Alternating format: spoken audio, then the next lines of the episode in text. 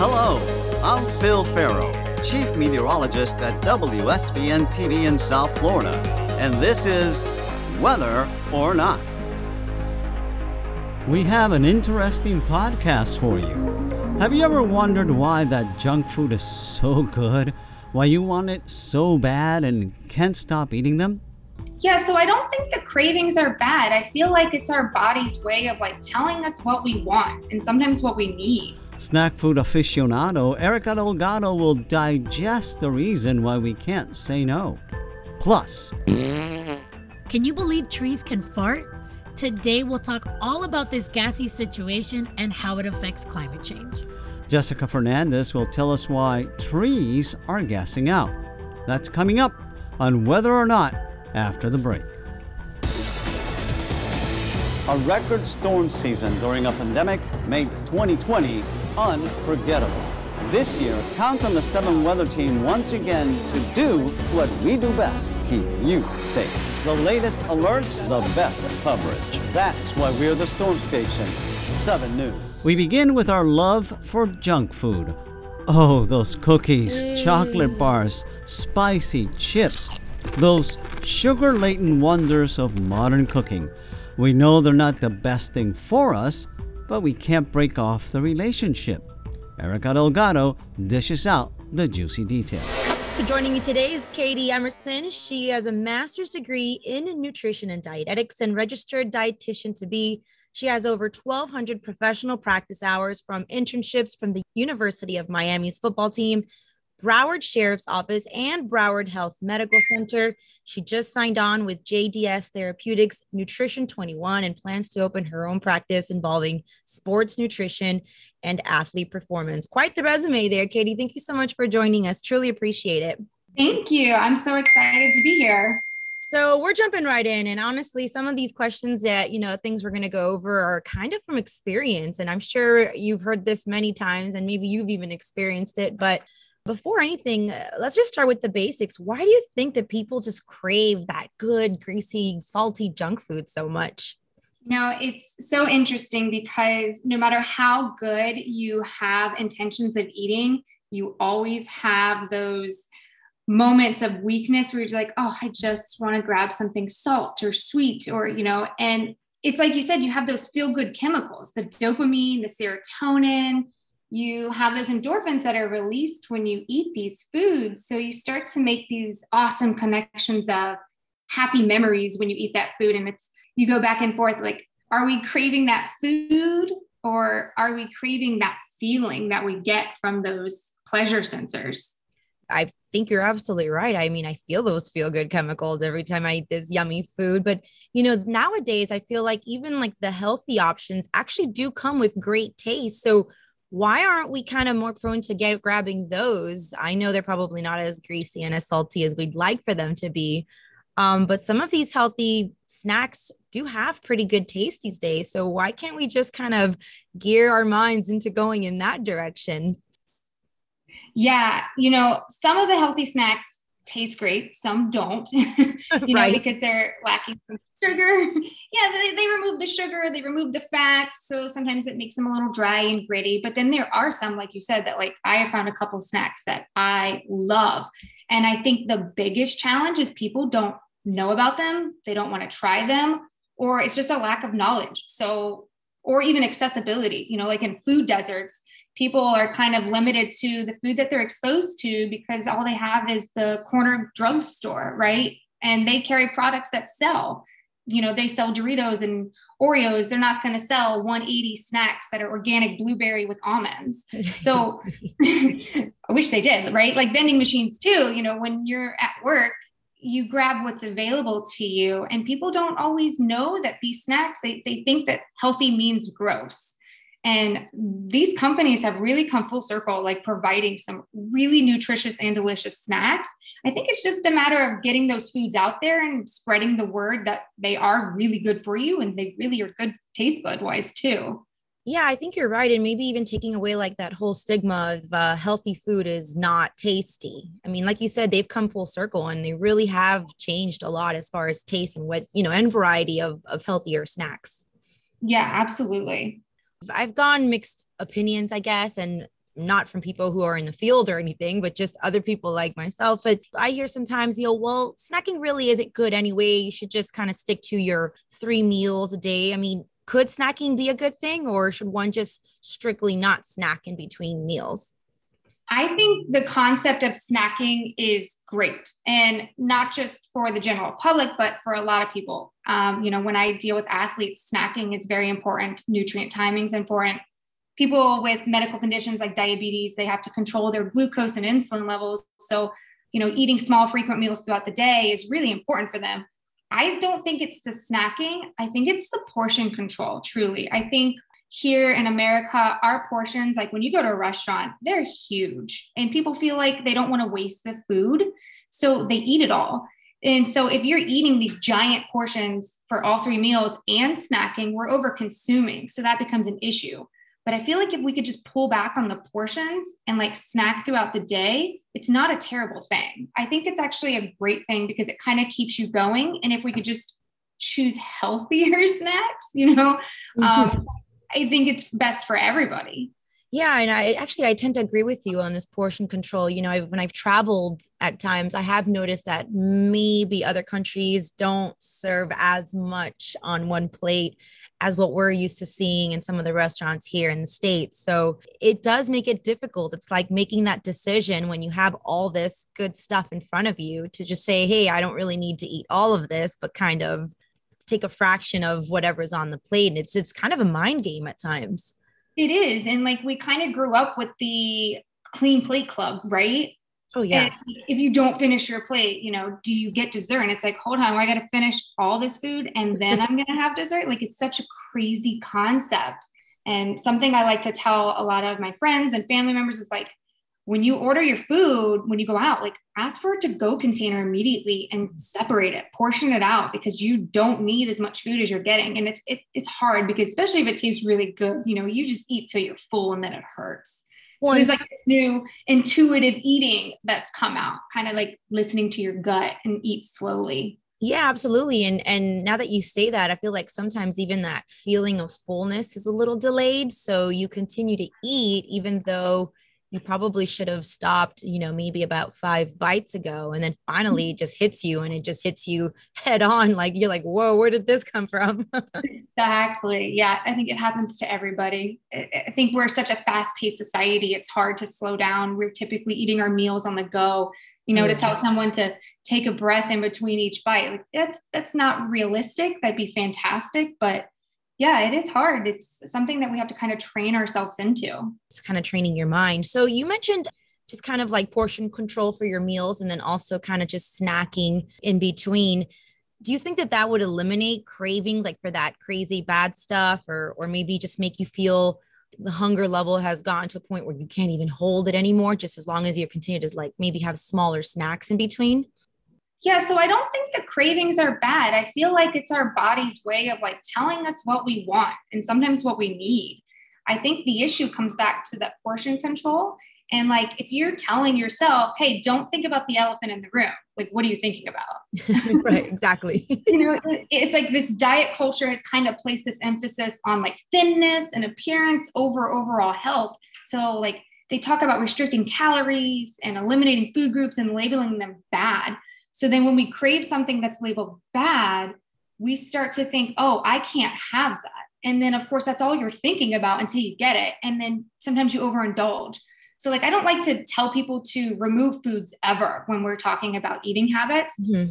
Give into those cravings, but really kind of watch the portion. You know, if you want some Oreos, have one, or two with a glass of milk, like pairing it with something so you get that satisfaction. You, you know, like we were saying, the uh, neurological factors of that release of dopamine, you feel good, you got what you wanted, but you didn't overindulge. You're, you know, you're not going to ruin your progress by giving into a craving as long as you maintain a good balance and moderation of it. Yeah, absolutely. And like you said, you know, when you're out at restaurants, maybe ask for that to go box um, when as the food is coming, same as like maybe you're getting that Oreo or two at home, maybe serve yourself those two Oreos, but then walk away from the pack because if you stay with that pack in your hand, I mean, it just it will continue to keep on coming out. it, and it comes back to training yourself, right? Because some people that's easier said than done. Some people are like, I can't have it in the house, and that's respectable. Absolutely, do what works for you, but like if you can try to find those little baby steps into making yourself happy and still maintaining like a good balance, it's great. But we got to work on the training part of it. You know, and sometimes it takes a little longer than others, but it's just like any training, you know, or learning to do anything. Just with practice, it makes perfect, right? You kind of eventually get used to doing that. Yeah, and we'll probably fail a couple times yeah. getting to, getting to the end result, but that's okay. You like learn what works for you and what doesn't work for you. Now I know that we're, you know, obviously we're just talking about this in general as far as, you know, you and me and maybe just the average person, but do you think that there are people that maybe struggle with this a little more like as far as uh, maybe uh, more of like a food um, obsession or food addiction? I mean, does that even exist? Absolutely. So, like when you look into the research with food addiction, it's kind of controversial, but the end result is pretty high consensus that it's as real as the drug and alcohol addiction. And again, it becomes those neurological factors of the reward and motivation system of giving ourselves what we want, receiving that dopamine release, feeling great, but then it's re- it's quickly replaced with like a feeling of guilt because you maybe overindulged or you know you right. went off of a path that you had told yourself not to do so it kind of manifests into, you know, eating disorders and body dysmorphia and depression. So food addiction is real. And that's why people seek out dietitians and even um, go to counseling and kind of help figure out where they can get that dopamine serotonin release without damaging their health and, you know, their their mind, body, and soul, basically.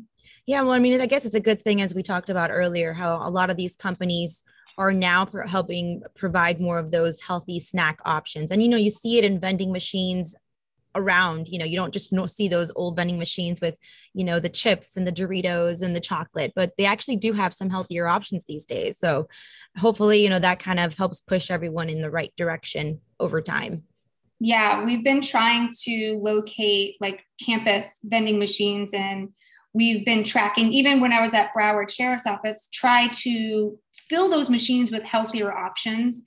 Unfortunately, they just don't sell, but we keep pushing for it, keep trying, innovating, you know, giving some incentives for people to, you know, explore these new foods and hopefully, hopefully we'll get to a point where people like them and they keep eating them. And I think it will. It's just like the unknown, right? Like the more you introduce something and the more you uh, raise awareness to it, I think people eventually become a bit more comfortable to it and accept it, I guess, or at least give it a shot. And then in time, they'll see that, you know, that there is some good to it. yeah, exactly. I think it's just a matter of education and exposure. Right, right.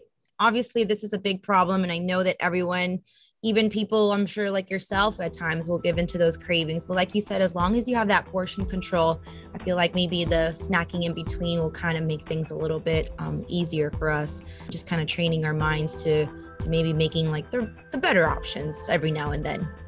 Yeah exactly. Um, it's it's more of learning what you can and can't live without and making little small adjustments that make like a bigger impact on your health and how you feel Absolutely. Katie, thank you so much again for joining us. I truly appreciate it. You're welcome. Thank you for having me. Thanks, Erica. Tree farts coming up next. The best app from the best weather team is right here. Seven's Hurricane Tracker app. Get the latest forecast models. My Seven weather blog. And of course, Seven's cone on your phone. It's yours free from the storm station, 7 News. Welcome back. Mother Nature shakes, quakes, rattles, brews hurricanes and tornadoes, and now we can add tree farts to the list. Jessica Fernandez dives into this funny yet rather complicated climate issue. I'm meteorologist Jessica Fernandez, and with me today I have Melinda Martinez, a wetland ecologist at North Carolina State University in Raleigh. And today, interestingly enough, we're going to be talking about tree farts. And I know that a lot of people are probably questioning their, themselves right now and asking, well, what is a tree fart? Yeah. So, um, tree farts were, I guess, we call them farts because they're very similar to the gases that humans produce um, internally and then are emitted um, when when people fart. But in ha- in trees, this happens because in wetlands, a lot of these gases, um, especially uh, methane, so carbon dioxide, which a lot of people know a lot about, and methane are naturally produced in wetlands because there's so much standing water.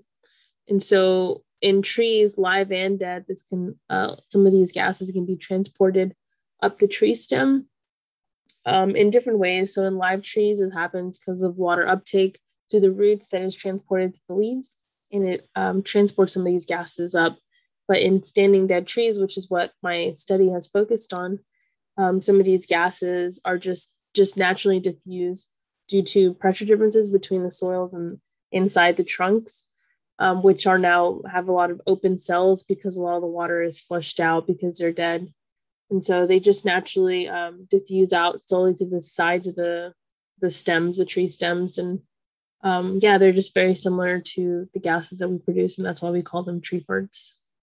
So I know that this has some importance when it comes to climate change. So, what do tree farts have to do with future climate change? Yeah, so the reason why we're looking at these, especially these three gases, specifically carbon dioxide, methane, and nitrous oxide, which is the third greenhouse gas, uh, is because especially methane and nitrous oxide, these are, well, they're called greenhouse gases because they um, kind of hold the energy, the sun's energy, and that's what keeps the earth warmer. And when you have too many greenhouse gases in the atmosphere, you're holding more and more energy, and that's what's driving climate change because our planet is just containing so much of the sun's energy because these gases are in the atmosphere. But here, um, for this study, we're looking at how standing dead trees might be affecting the role of regional greenhouse gases. Um, and so, as the climate changes, we're seeing a lot of forest dieback in these freshwater forested ecosystems. And this is because of saltwater intrusion and more um, flooding, increasing flooding events are happening. And so, as the climate changes, we're expecting to see more um, die offs uh, along the coastline. And so, this means more, um, these wetlands become more of a source than a sink, a carbon source um, as opposed to a carbon sink.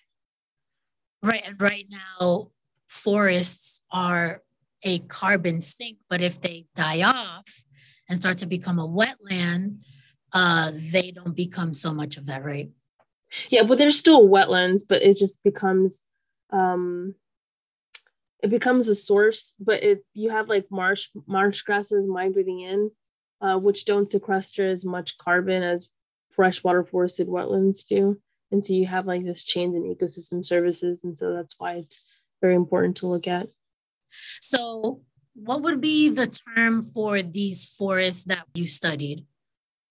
Yeah we call these areas well when you see this many standing dead trees we call them ghost forests. And just because the standing dead trees which we also call snags um, are basically just remnants of the previous state which was a healthy forest.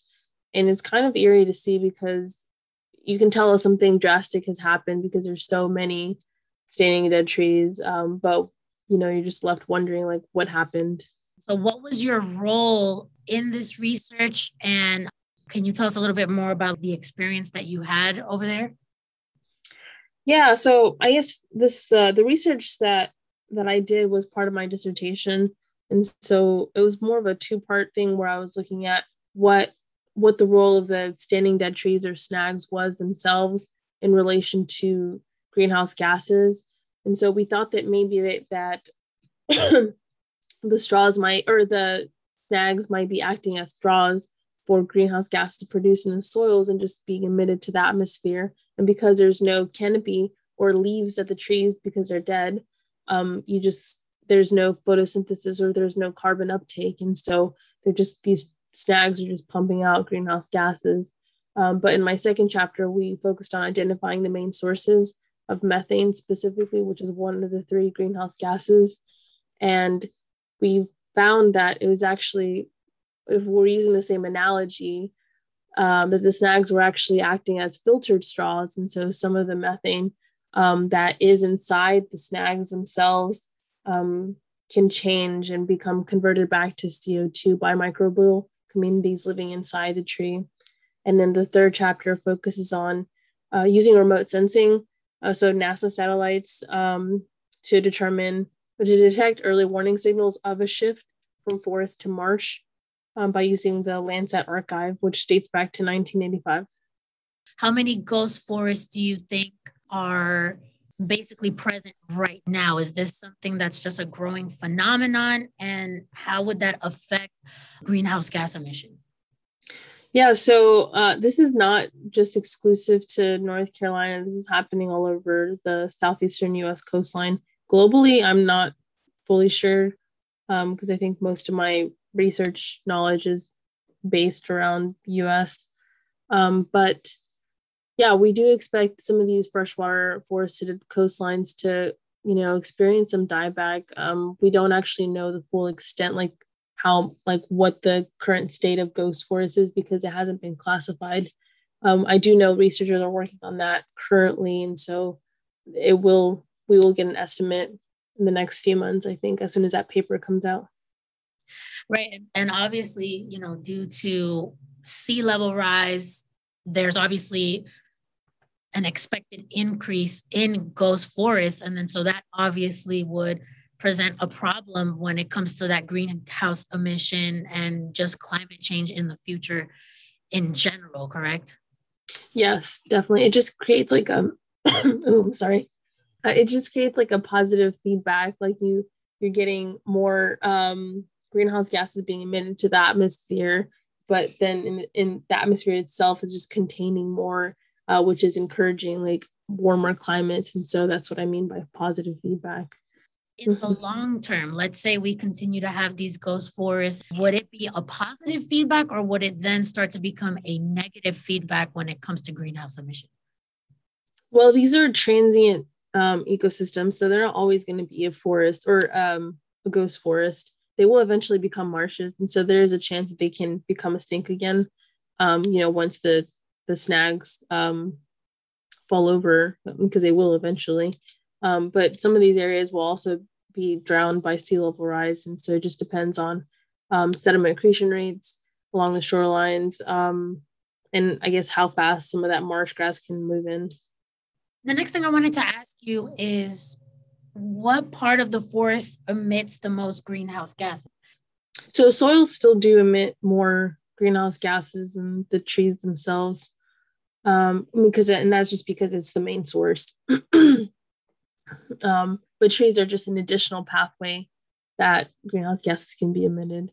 Um, but it, like so for example, the paper that just came out, we showed that soils um, emit four times more gases than the standing dead trees themselves. So although it's not the same amount, a lot of studies don't take into account the snags or snag greenhouse gas emissions because very few studies have looked at standing dead trees, and I'm talking about like maybe four or five um, globally.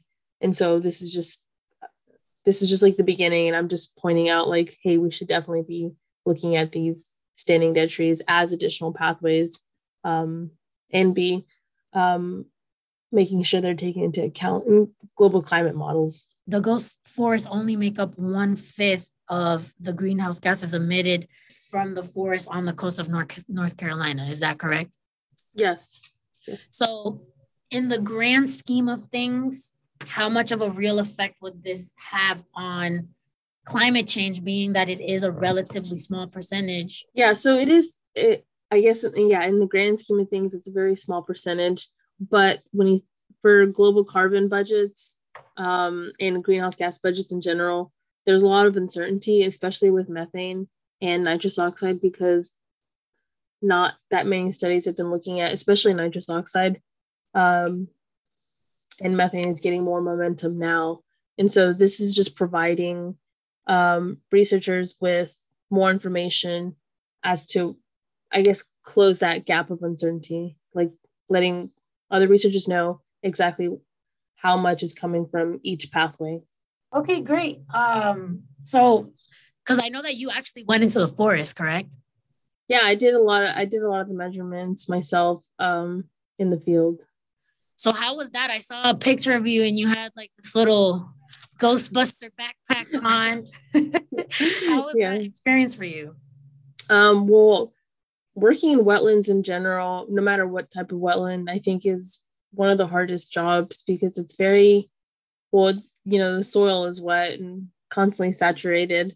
Um, and it's really hot, especially in more temperate tropical climates. And you have to wear waders because you don't know how how deep the water may be in certain areas. And so, and you do most of these measurements during the summertime, and so it's just very um, buggy and hot. it's very difficult, and you have to carry a bunch of heavy equipment. Um, but you know, these measurements are necessary um, to kind of close that uncertainty gap. Right. Yeah, I mean, and this is relatively new research. Like when when was this all conducted? Uh, this was in 20, 2018, 2019. Yeah. Right. So now there's, it's kind of like, you know, in the grand scheme of like climate change, what does this mean for them? You think about the number of trees, because uh, greenhouse gas emissions are slightly higher for live trees because they have the, the help of the water transported from the roots to the leaves. And so that's why it's a little bit more, but because there's leaves in the canopy, um, there's carbon uptake, so kind of like balances out or kind of like offsets. Um, but if you think about the number of trees like globally, um, especially in wetland areas, they might be it, it might be a, a, significant number that could help close that um, uncertainty. And so the next few, I guess the next this research is just like showing the next steps of what should be done at the global scale. Because there's a lot of trees out there. Right. So basically this is sort of you know one piece of the puzzle yes. in terms of you know now that we know that ghost forests produce carbon emissions well what's the next step now well obviously it's to continue to research correct yeah and so um, this summer we have a global effort by many researchers that are going to do tree stem greenhouse gases from upland areas. So this is just non-wetland areas. Um, so this includes like, I'm not sure if you know what upland means. It's just just non-wetland. So it's like your backyard. That's an upland area. Right. Um, and so we're, we're doing this all at the like several researchers are doing this around the same time in July or whatever growing peak season is. Um, and we're going to compile those data together and we'll have a better idea of what it is globally. Right, right. Okay. So basically taking into account the wetland areas and the non-wetland areas.